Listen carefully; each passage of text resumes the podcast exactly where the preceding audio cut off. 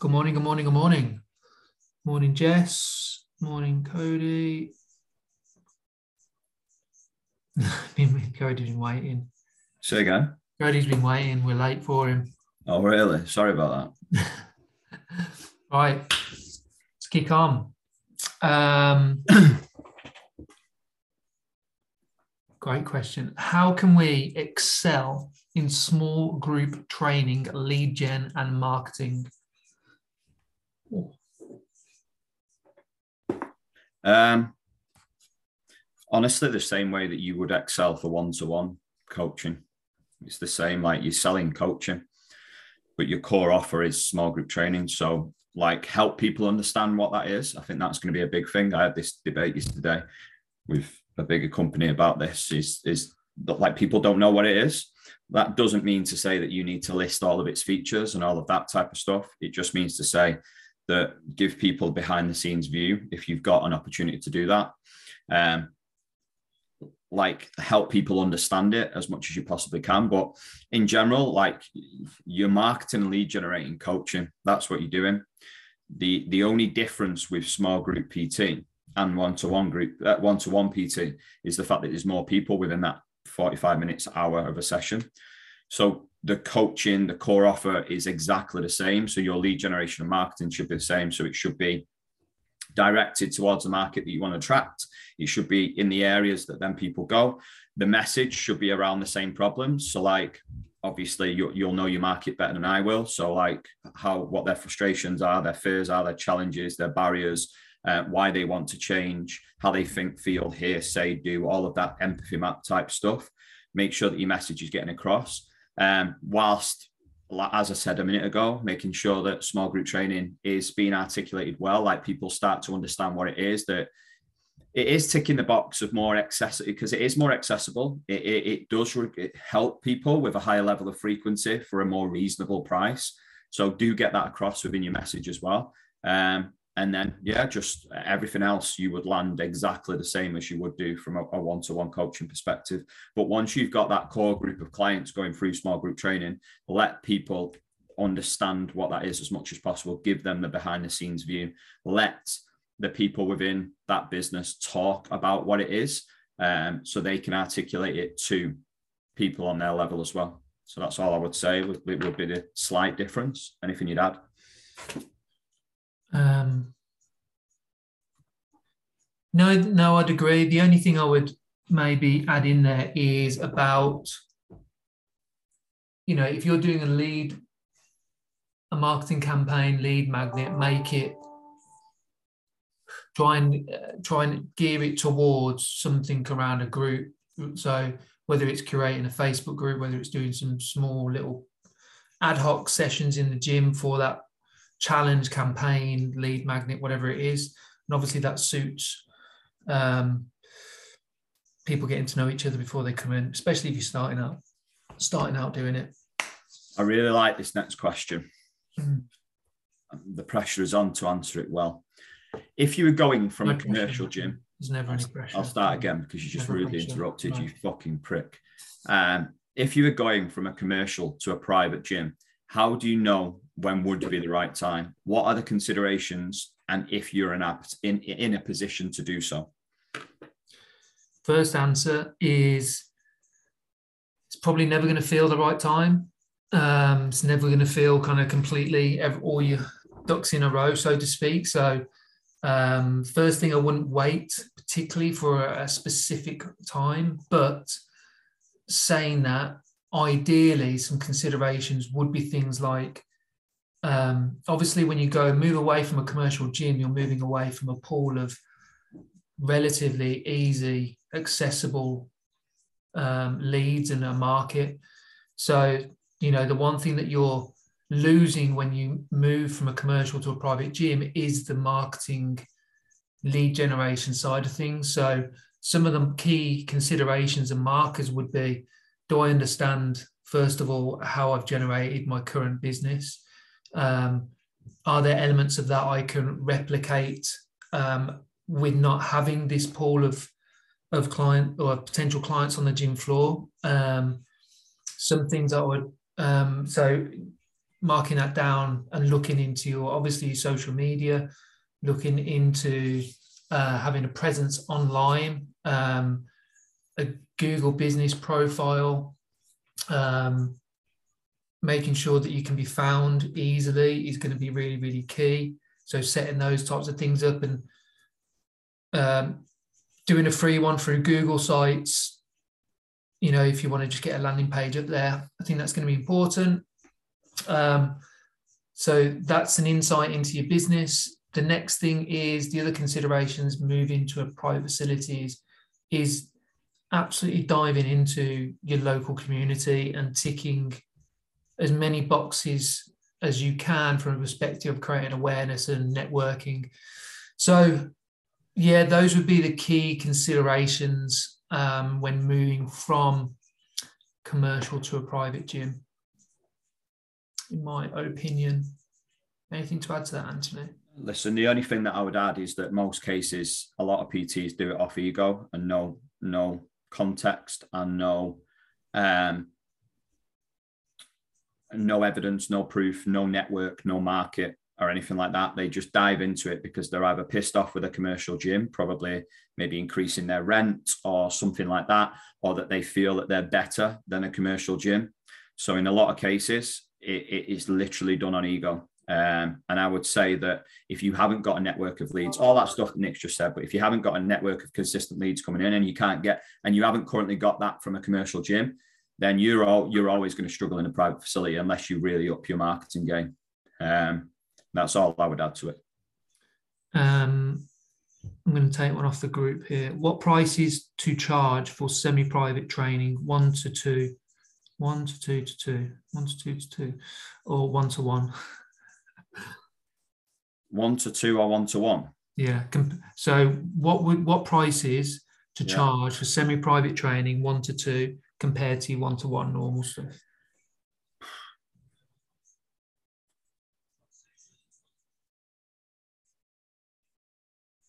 I think when you when you're coaching two people, like in a semi-private setting, I, I don't see it being much difference in price than one to one, in my opinion. That's just my opinion. Mike, Mike Nick might, uh, and it called you Mike then. Who the fuck's Mike? Oh. Who the fuck is Mike?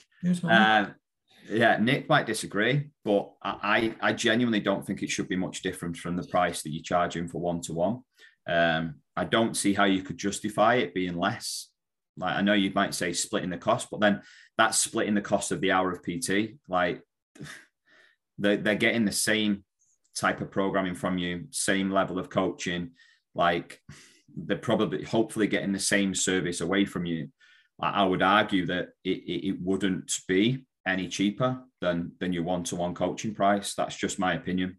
Um, I think if it, it'd have to be see what you need to do here, if you are going to adjust your pricing, is that find a sweet spot between. So the way we explain small group training pricing to be small group training is anything from three to six people, in our opinion, right? And the way we describe that is that whatever your one session a week service is now, right? So whatever you're delivering from a one session a week service, that's probably your two session a week price for small group training.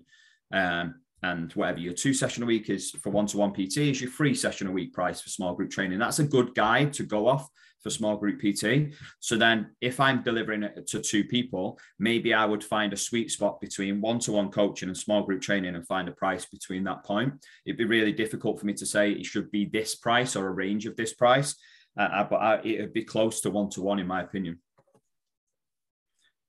What do you think, Nick? I'd agree. I'd agree. I think you know um, the, and i think one of the things to have a think about as well more so is is this a service you are you want to build in your business or is this a is this a service that you're adapting for two people who have walked up to you and said can we split the cost? Yeah. Um, so if that's the case um, i would genuinely think about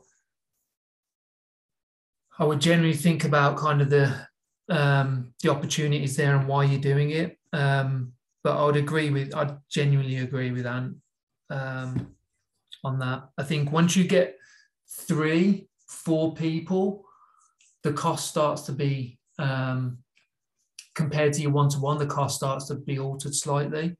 Um, but there's there's lots of caveats to that. But yeah, that's what that's what I'd say. Um, any suggestions for aftercare once a client leaves, finishing with a long term client due to circumstance rather than her being ready to go alone and want to give her the best chance moving forward? She's not ready for a new PT yet, and I don't think online will work for her. I think it says at the end. Yeah. Yeah, yeah. will work for her.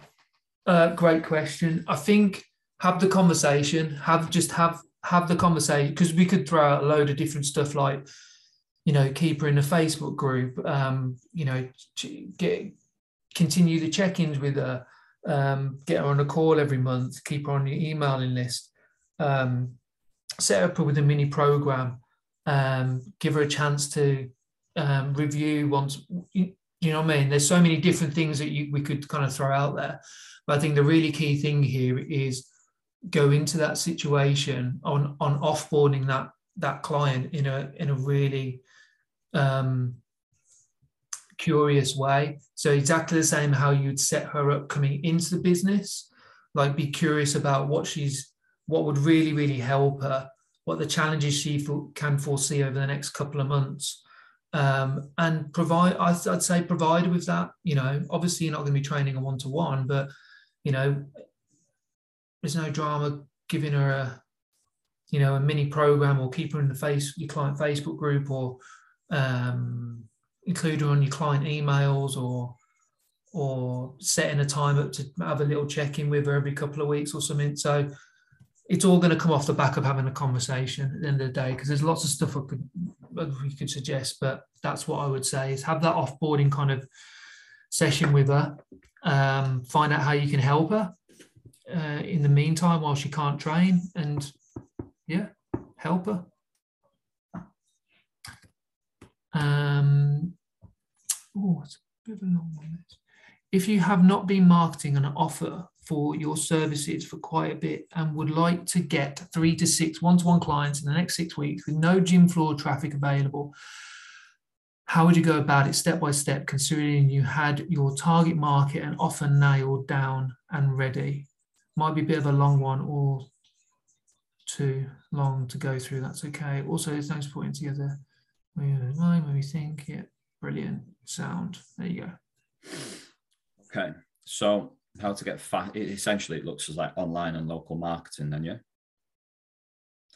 Um, looking at this, so if there's not a hell of a lot of gym floor traffic, it's online and local, and then people who you've got right now. So, I, first of all, I'd look if we need some clients as quick as possible. I would look inside the business first of all of what can you get from the clients that you've already got. So, how can you put a referral scheme in place? How can you get them to recommend people? What can you do to put an offer on for current in business referrals? Because at the end of the day, word of mouth is the strongest piece of marketing that you'll ever get. So, I would concentrate on building something out there to explore that avenue. Next bit um, I would look at is what are the channels that I've got that I want to work with from an online perspective? So where are my market? So are they predominantly on Facebook? Are they predominantly on Instagram? And I would go all in on one of them. Okay. Because splitting your time between two and maximizing both of them is going to be really time consuming. So I would go all in on one of them.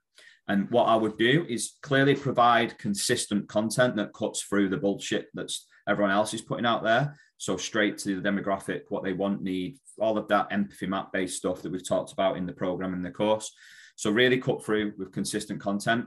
But then what I would also do is because you sounds like you may be up against time slightly, I would then make sure that I am um, any new people who like or follow me or anything like that. I would then go and interact with them. So just thanks so much for a like, thanks so much for a comment, thanks so much for the follow just reaching out to see what it is that you would need a little bit more support with or what content I can put out to help you engage in a two way conversation.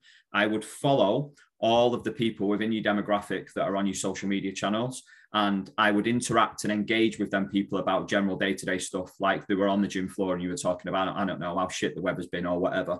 So I would interact, I would separate time in your day to start to interact people within your demographic. So it looks as though you care, you're reaching out to people, all of that. I would 100% be proactive with that because it sounds like again you could do with a little bit more engaging with on from an online presence perspective to drag people into the gym. I would then the third bit I would say is that I would be really, really clear on what your offer is. So it, it sounds like if it's one to one, then just drive one to one. Don't bother about uh, any low barrier program or anything like that. You might put together a little bit of a lead magnet um, that drags people in, but I wouldn't bother about a low, low barrier, a seven day, a 10 day, a 14 day, and all of that type of stuff. Just drive one to one coaching, right? Keep the message really simple. If you're going to be consistent, if you're going to interact and engage with people within their messages and all of that type of stuff, then it, it, your offer needs to be clear. Um, and then my last point that I would say on this is make it very, very, very clear and obvious on all of your social media pages or whatever one that you're driving your message into where people can go to apply, to register, to fill out a pre-consult, to book a call. Make it double clear. So like people, when people land on your page, they can go and go, right, okay, I've I like that post. I like the what he's done here. He's interacted with me. Right, where do I go? Right, it says it there. Okay, and make it clear and obvious. So that would be my advice. Um, you may want to do something in the local area. I don't know what it's like in and around the gym to drag people in. So maybe you do a workshop, you do a seminar, and you do one of them a weekend for the next three or four weeks um, to drive traffic to you as your specific lead magnet. But I would dominate in business, client referral. I would dominate one platform. I would interact with people as much as possibly uh, you, you can possibly can, especially with your market um, and then maybe bring people from the local area to the gym for a specific workshop, webinar, or whatever it is that you want to put on. Anything you'd add? No. um, right, where are we? Tips for conducting small group training sessions in peak hours when the gym is packed. How can we make these sessions extra special and high quality for the clients? Um,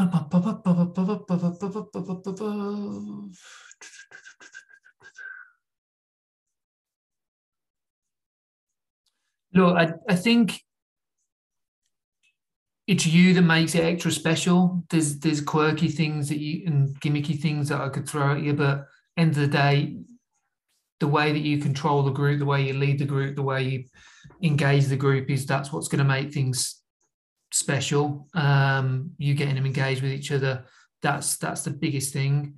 Um, I think from a perspective of like how can you conduct a small group training session when the gym is busy, I think it's having a really good understanding of of what your objective is of that particular training phase. That's the first thing. Like any, I could throw a load of different stuff at you, you, could, you know, and it's common sense from going from having different pieces of equipment, um, et cetera, et cetera. But I think it's actually having a really clear aim on what what the, the hell was that? What the objective is of that training phase, um, because then it's going to allow you to kind of still have that focus of what the stimulus is of that session, um, and then move through continuums or adjust different exercises. So I know that hasn't given you something really, really specific, but I really do think that's the key thing because if you're going in there and you haven't got a kind of a macro plan that you're following or a training phase that you're following for your group, that's what makes it hard. That's what makes it really conflicting and um, confusing on what to do and when to do it. And the only other couple of things I would start to kind of focus around as well at peak times is um, pairing the group up so they're working. So generally it's a kind of you go i go situation. So obviously that needs less kit. Um, also having a bit more of a competitive environment within that as well. Um, and and doing stuff that is focused more on like a lot more on performance um, to give them the feedback to give them the competitive edge to give them that kind of camaraderie in there as well. So I think those things are really key things that will, number one, um, help you in smaller, well, environments where it's really, really busy and you can't get to the most ideal kit in your own time, which let's be honest, you're never going to have that in any commercial gym. Um, and also things that are going to make things higher quality. And I think that's the extra the extra special stuff. Like what you're delivering should you don't need to do extra special stuff. You should just be delivering a fantastic customer service, in my opinion. Anything else, Anthony? Anthony? Anthony? Anything else? No, I think that's. I think it's just sometimes a good challenge to have. Um, yeah, and it, it does relate back to how you're programming, not overcomplicating that programming. That's it. Thanks so much. No props. Um, I've had an online client ask me if they can basically dip in and out of my online coaching service, e.g., have three months of coaching, uh, then have a few months off, and then pick up where we left off. What would your advice? What would you advise to say to this person? Um, I would have to understand would the three months and then them having time away get them to where they need and want to be. Um, so if I'm confident and they're confident that we can build a kind of a service where they we we get them to where they want to be within three months and then they go away and apply some stuff on their own and maybe come back in if they need me then then yeah i don't see why not but it very much depends on the person. If this person if you've done a needs analysis and you've sat down and you've started to map out what they need versus as well as what they want um, and you've started to map out from your like kind of experience and knowledge of them that they need longer than three months to get them where they want to be then i would argue then then they're, they're not going to potentially achieve the results that that that person needs so yeah it's really hard to to say because i don't know the person um, but from the outside looking in, I, I wouldn't see that as a massive problem. Um, and I would, my aim would be if the clear aim for the client is to get results within three months and give them the tools to go off on their own and be able to apply that, then I, I don't see why that you couldn't do that. Um, yeah, that would be my advice. What you don't want is someone going into your business, achieving a transformation or decent levels of results, then going fucking it all up and then coming back and yeah, I'm just not sure that I'd be comfortable with that. But again, I'd need to know a little bit more context to it. Um, but it depends on the needs of the person. Always keep that in mind. Um, would you recommend following people similar to your target market on socials rather than just always always other coaches? So filling a business page with people that I want to help, so that if I can see their stresses, struggles, and frustrations, I can use. Uh, one sec so I can use it to help create content. I think that says. A million percent. Yeah, like this is a big thing right now. Million percent. It's um, if anything, you shouldn't, in my opinion, you shouldn't be following many coaches on your business page. Um, yeah, it, more often than not, it leads to naturally comparing yourself to or your business or your service or your content or whatever to other coaches um, it gives a false window into the industry massively which can make you feel like shit sometimes. Um, you're actually never going to be word that's never your market to bring into your business. And so but your content will be affected by the fact that people your peers are on your pages and can see your content. That'll affect what you put out and how you put out. So you'll you'll have this kind of constant conflict of talking to them to get to feel um, it might be an ego thing to feel like you you you know you can you know what you're talking about. Um, it might be to appease other people to get you know industry confirmation. Um, and it will never work it will never kind of um, help in regards to actually talking to your audience. So personally only because it might sound a bit extreme but only because this is something that we literally talk to trainers about every single day um, is audit your social media audit your business social media down to the people who are actually going to be buying off you at some point um, and who you want to work with, not peers. Follow peers and whatnot on other accounts, your personal accounts, whatever. But your business is your business. So that I would strongly advise that. and I think the only thing that I would add to this, like as I said before, like if you're using social media as a, a, one of your main mediums to interact with people, like it's the same as the gym floor. Like you have to look as though you care and give a shit, and you have to interact and engage with people. And this is the thing I think where where I don't like and Nick doesn't like that whole cold DMing and all of that. We think that's a bag of bullshit. Um, but when people are putting, I don't know, stories up or pictures up of their dogs, their kids, their nights out, their weekends, their meals, so so easy to interact and engage and look as though you care. It's that type of stuff and build a relationship that way. And then from there, you can start to ask them questions. What content do they want to see? So yeah, a million percent. This is where most PTs go wrong with social media, in my opinion. Um, yeah, I just echo what Nick said. Like, this is definitely something that PT has got to get better at. Next question, Nicholas, please. Any tips and advice for my first ever nutrition talk? Will be my first ever public speaking. Wow. Who's asked that question? I think it's um don't just in case he wants to stay anonymous. Ah, okay. Well, yeah. first of all, yeah, first of all, from your social media content, um, my first bit of advice was going to be don't take yourself too too seriously. Like, I think that's the first bit. I think, and you work from your social media content, you absolutely don't um, which is brilliant. I think don't take yourself too seriously. You want to create an environment like, yes, dependent on your business values and all of that. Um, you want it to be professional and all of that, but you want to create an environment where you can come across very similar to you do to your friends, family, and all of that. I think thinking back to God, to some of my first ever talks that I did, I was literally shitting myself, but I don't know what I was like. I, I don't know what I was scared of. Like, if you were to say to me, if you fuck up your words, if you forget a slide, if you forget your content, I genuinely didn't care. Like, it's just part of the process. So I just built it up in my head um, to be something that it wasn't.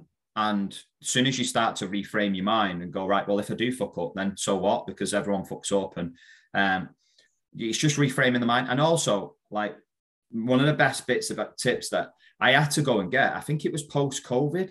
Like I've been doing talks. We've been doing talks for years, and we went and did our first talk for a NitroFit event in Edinburgh post COVID. And I've never been more nervous for a talk. It was fucking weird, and I don't know if it's because of COVID, the effect of that. Two years after it, all of that, I didn't know what to expect, and I built it up.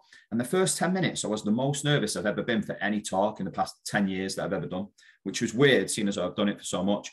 And when I've looked at it, it was solely because like I was so fixed on making sure that there was high levels of value. It was different. It was a different talk. It was instead of us talking information at people, we were asking them to to basically take things down and apply it more or less straight away. And I think I just built it up.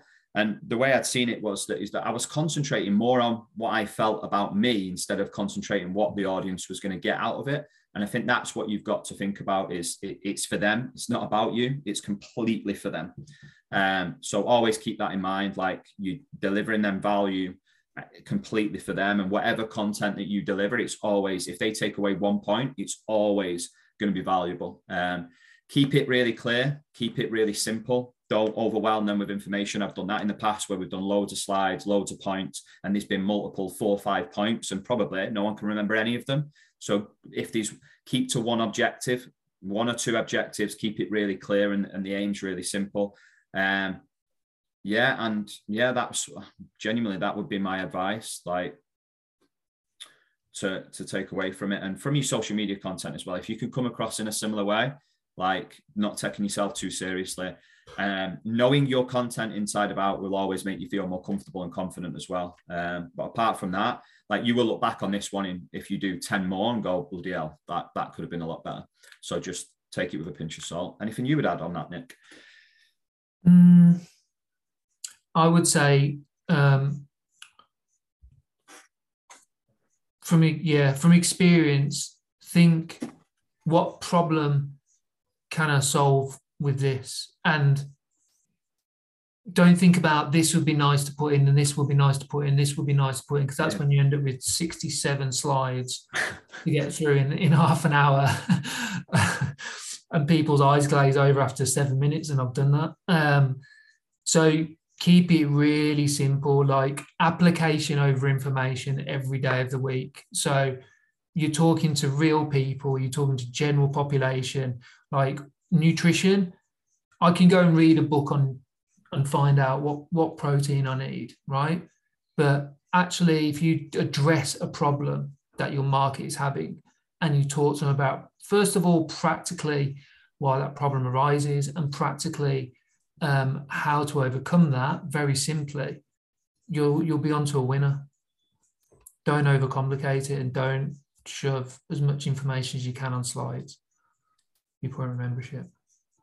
Yeah, do you know what? I, have been sat at events before where we've done a talk and we put loads of effort into slides, um, points, education, and all of that. We did it at Body Power, and then I've sat someone else's talk who's done that ten times before, and I've sat there thinking, this is so obvious. This information, like, it's so basic, like, and all of these are absolutely buzzing off it. And when we were speaking to different people, like, yeah, I remember that talk from today, and it was always the most simplest and the one that we looked at and was like, well, that, surely everyone knows all of that but it was that that was landing because they were just simple and they were clear. There was one or two points, and they just didn't overwhelm them with information. So yeah, uh, that that would definitely be a takeaway from that. Cool. Um, really good question that actually.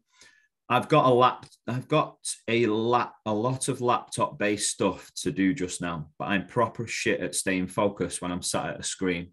Always have been need to be on my feet and busy. Any tips on how to maintain focus? Well, top question. Yeah, first of all, environment. Like standard desks is a game changer. It really has been for me. Uh, that is a big thing because I can I just feel more active and awake and focused when I'm doing that. When I've got a nice big comfy chair and it's it's there now, I don't use it. I can get too comfy and relaxed and chilled out and whatnot, and I lose. I just get distracted easy. That's the first thing.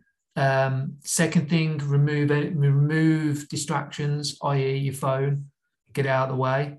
Um, third thing is having complete clarity and understanding of what you've got to get done. And Sam, oh sorry, yeah, I said his name anyway. I think it's him anyway. Um, next, I think it's next week. We've got the the, the scheduling and time management and prioritization stuff coming back uh, on the modules. So 100% dig into that because what we go through is like basically how to ruthlessly prioritize tasks and get the biggest bang tasks that align with your goal. So you haven't got lots of like things that you that are nice to do. It's like what do I need and have to do. And I think knowing if you're kind of hard to stay focused for a long periods of time, then don't try and do that. Like do short bursts. Um, you know, get into a bit of a rhythm and a routine of doing stuff. Like uh, a really recent example is when we've been putting together content is, you know, three months ago was ideas, now revisiting it, re- retouching up the the slides, running through it on another day, um, adding some content, etc., etc., and recording on another day, proof proof going proof viewing it on another day. So literally, usually I try and get that all out at once to get one done, but literally just breaking down the bigger tasks into tiny little chunks, as small as you can, even if it's jumping on, doing five minutes of like a video, talking to the camera, right, that's boxed off, cool, right, I'll schedule that later. Um, so I think just getting a bit of a rhythm and routine and, and, and find out what, if you find yourself losing, losing focus, then just stop, go and get a breath of fresh air or do something different and come back. Everybody's different in regards to attention span. So um, you just got to be aware of what your limitations are um, and plan accordingly off the back of it, I would say, mate. Hopefully that helps. Next one. Um, where are we now? How do I go about increasing prices? I think it is. Yeah, you can read your own question. How do I? Basically, it's how do I go about increasing prices for online coaching? By the looks of it, um, do I need to include more than what I'm offering, or simply just put the prices up on the current offering? Not sure where to start.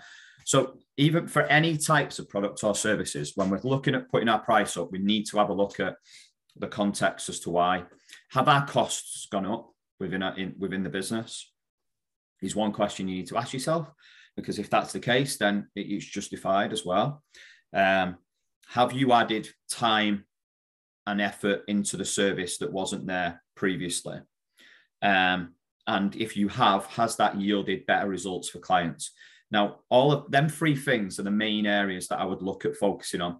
And if it's a yes to cost, if it's a yes to service and time, if it's a yes to consistent results, that gives you the confidence and context to, to put your price up. Okay.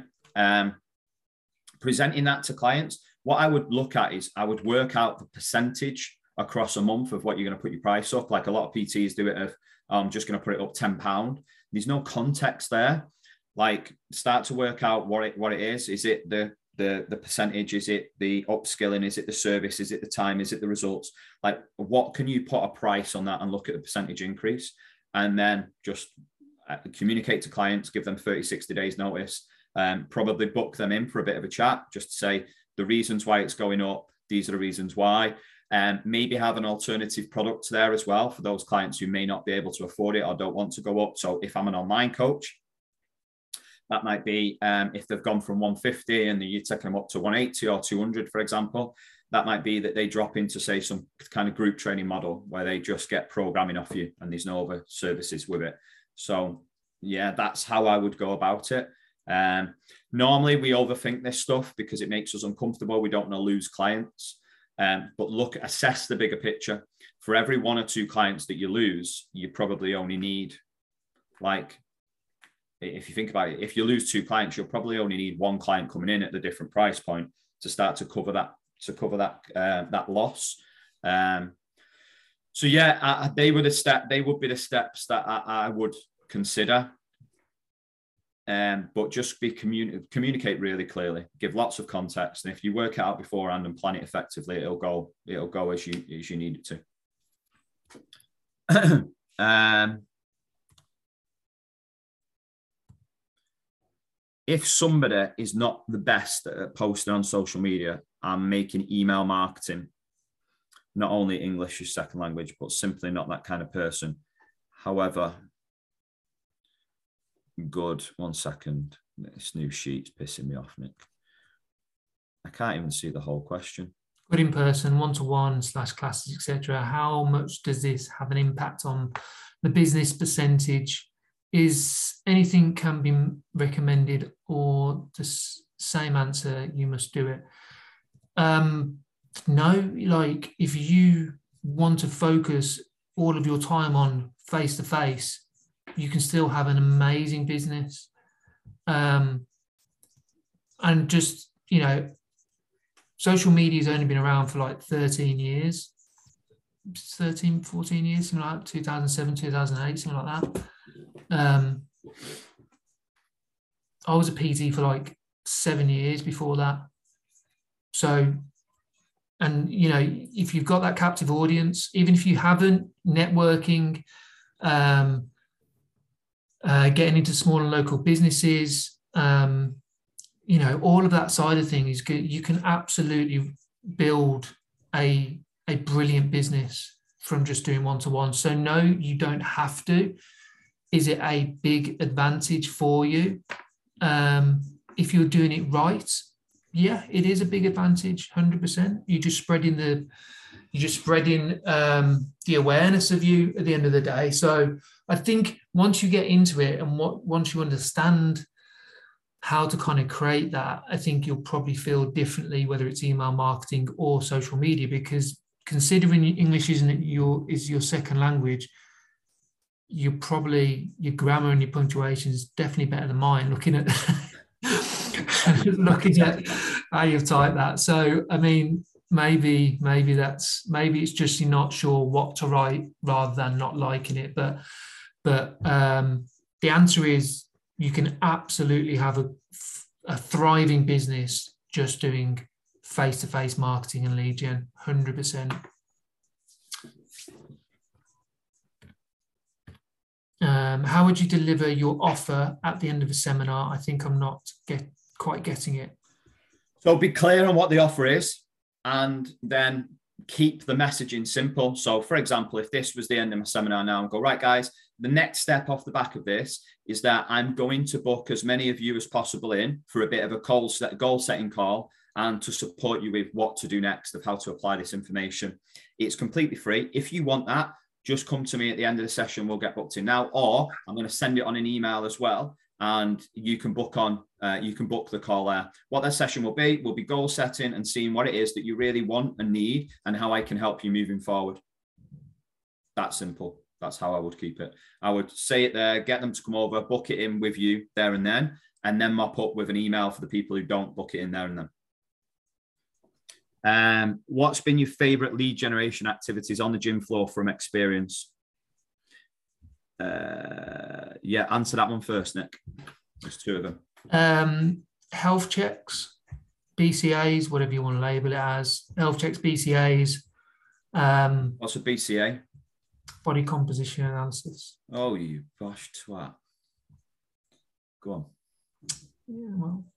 Um, so yeah, that technique correction, um, add like ad hoc challenges or, or like little classes, um, and questionnaires. Um, questionnaires, technique correction for me all day of the week into program giveaways. That used to be my go-to. Give people a program and book them back in the next week for a program review. How would you market your first month working at a commercial gym? Uh, those four things I've just said. Oh, okay. Look at that, eh? Look at that. Brilliant. Right. There is one last question in the chat, I think. Where is it? Where is it? Mr. Matthew Philip Talbot. Getting busier now, as you guys know. Absolutely, you are, mate. Want to drop a shift off to get a bit of time back, then slowly go on to rent. What do you think you need to consider with this? You know you need it. You know what we're about to say. uh, Mr. Talbot, you know you, what you need to do. Share it with the people, Nick. Um, having exactly the same answer to what I um, answer to the first question. So you need to understand your marketing. You need to understand what's brought you the business. You need to be able to repeat that process to a certain degree with a high level of success. Um, so without tracking, without keeping yourself accountable to be doing the things you need to do on the gym floor to generate the business, um, dropping an hour is or four hours of going on to rent is absolutely fine. But obviously, what you start to take away from what is, um, as well as your hard work, has got you to this point, is that forced face to face interaction from the shifts. So you need to be able to replace that with clarity, confidence, and conviction and consistency. Is that three C's? Clarity, confidence, con- four C's. Jesus Christ! Uh, have you been? Have you been in one of them Phil Graham groups, groups where they all practice, where they all practice videos and go bam, bam, bam? They have, they have to do that as they confidence, clarity, clarity, yeah, business, brain, whatever it is. Bullshit. Bullshit. Um, what do you think? So yeah, that's what I'd say, Matthew. And um, the only other thing I would consider is. Um, going along with the marketing is obviously being consistent and, and, and focused around your time management and being accountable uh, and sticking to your time. Um, yeah, that's it. It's good, Hey. it's a good one today, eh? Very good questions. Very good questions. Enjoyed it. Really good questions. Did I record this? I did, didn't I? Fucking hell. Yeah, I did. See? We've just insulted another mentor again. We'll have to put that on the podcast. Come on, it'll be a waste otherwise. All right. Webs. Oh, ladies and gents, uh, it's been a pleasure. It's been fantastic. Go on, here, here are. Final thoughts. There's, well, there's a few things, isn't there, Anthony? This needs a jingle at the end of the podcast, by the way. Your Hmm. final thoughts. Um, Like, remember Jerry Springer back in the day? Jerry Springer's final thoughts. Never watched was it? Jerry We're old as fuck, though. No one else is going to know what that is. No, no. Um, Sunday we have round table, seven o'clock. It's not very round though, is it? It's not very round. It's more of a square thing on the yeah. Uh, seven o'clock round table. Next week we have business review session. What time did we say? Seven. Yeah, seven. An hour before the other one. Yeah, seven o'clock on Thursday. you don't know what you're doing. Um, and also, uh, we'll put put a post out because we need to arrange a meetup, don't we? And we'll sort that another time. So let us know if you got your tickets for. I keep saying Project X, don't I? Perform X. Uh, right, see you later. that was terrible final thoughts today. Terrible. Right, Oh, okay. Final thought is go on. I'm lucky to be alive today.